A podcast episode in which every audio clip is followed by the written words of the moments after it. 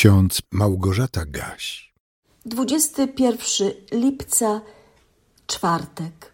W księdze proroka Ezechiela w 16 rozdziale, wierszu 61 i 63 czytamy: Wspomnisz o swoim postępowaniu i zawstydzisz się, gdy ci przebaczę wszystko, co uczyniłaś, mówi Wszechmocny Pan. A w drugim liście do Koryntian w 7 rozdziale, 10 wierszu czytamy: Smutek, który jest według Boga, sprawia upamiętanie ku zbawieniu i nikt go nie żałuje. Mamy na dziś zapisaną również myśl Augustyna z Hippony: jeżeli nie czynisz tego, co Bóg chce, musisz cierpieć to, czego ty nie chcesz. Tym jednym zdaniem świętego Augustyna można opisać sytuację ludzi, którzy nie chcą żyć w zgodzie z Bożymi przykazaniami. Mam na myśli ludzi, którzy wiedzą o istnieniu Boga, a nawet w przeszłości starali się żyć zgodnie z Bożą wolą. Jednak od pewnego momentu przestali się z Bogiem liczyć i postanowili żyć po swojemu, czyli łamiąc zasady przez Boga ustalone. Na początku byli zadowoleni z tego, że o wszystkim sami decydują, że ich wolność jest nieograniczona, więc robią co chcą, co im sprawia przyjemność, co zaspokaja ich różne pożądliwości. Ale po pewnym czasie zorientowali się, że muszą ponosić konsekwencje swej samowoli i odwrócenia się od Boga. W księdze Ezechiela znajdziemy obszerne i barwne opisy dziejów Izraela, który sprzeniewierzył się przymierzu, jakie Bóg z nim zawarł.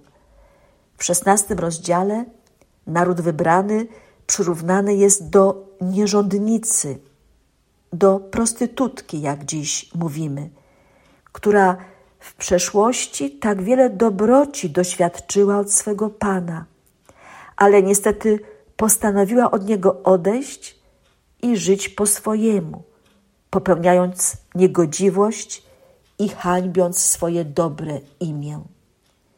Czytamy między innymi: Związałem się z Tobą przysięgą i zawarłem z Tobą przymierze, mówi Wszechmocny Pan, i stałaś się moją, i stawałaś się coraz piękniejsza, i dostąpiłaś królewskiej godności, a Twoja sława z powodu Twojej piękności rozeszła się wśród narodów. Była bowiem doskonała dzięki mojej ozdobie, którą włożyłem na Ciebie, mówi Wszechmocny Pan. Ale zaufałaś swojej piękności i pewna swojego sławnego imienia uprawiałaś nierząd i hojnie darzyłaś sobą każdego przechodnia i oddawałaś mu się. Brałaś swoje szaty i robiłaś sobie z nich pstre namioty na wzgórzach i uprawiałaś na nich nierząd, czego dotąd nie było i czego nie będzie. A Ty, nabrawszy wspaniałych swoich klejnotów z mojego złota i srebra, które Ci dałem, robiłaś sobie podobizny bożków i z nimi uprawiałaś nierząd. Ten 16 rozdział Księgi Ezechiela jest bardzo smutny w swej wymowie, ale warto go przeczytać. Ma 63 wersety. Warto ten rozdział przeczytać w całości. Ja teraz zacytuję Wam zakończenie tego rozdziału od wersetu 58. Ponosisz karę za swoje ohydne postępowanie i za swoje obrzydliwości, mówi Pan. Bo tak mówi Wszechmocny Pan: postąpię z Tobą, jak Ty postąpiłaś, Ty, która wzgardziłaś przysięgą i złamałaś przymierze. Lecz wspomnę o moim przymierzu z Tobą w dniach Twojej młodości i odnowię z Tobą przymierze wieczne. i wspomnisz o swoim postępowaniu i zawstydzisz się, gdy wezmę twoje siostry, zarówno starsze, jak i młodsze od ciebie, i dam ci je za córki, lecz nie na mocy przymierza z tobą. I odnowię moje przymierze z tobą i poznasz, że ja jestem Pan, abyś pamiętała i wstydziła się i już nigdy nie otworzyła ust ze wstydu, gdy ci przebaczę wszystko, co uczyniłeś, mówi Wszechmocny Pan. Bóg lituje się nad grzesznikami, przebacza im winy, zapomina o wszystkim, co było złe, ohydne, niegodne kogoś, kto do Boga należy. Bóg przebacza wszystko, ale oczekuje poprawy. Poprawa w życiu człowieka jest możliwa tylko wtedy, gdy zechce szczerze żałować i pokutować. Tylko wtedy, gdy zechce całym sercem do Boga się nawrócić. Powrót do Boga wymaga rezygnacji z tego, co stare, złe, grzeszne. Ale ktoś, kto cierpi z powodu utraty bliskiej relacji ze swym Panem, gotów jest podjąć próbę ratowania tego, co jeszcze da się uratować.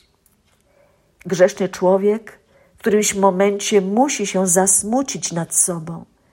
Musi spojrzeć na siebie bardzo krytycznie i ocenić swoją przeszłość zgodnie z prawdą.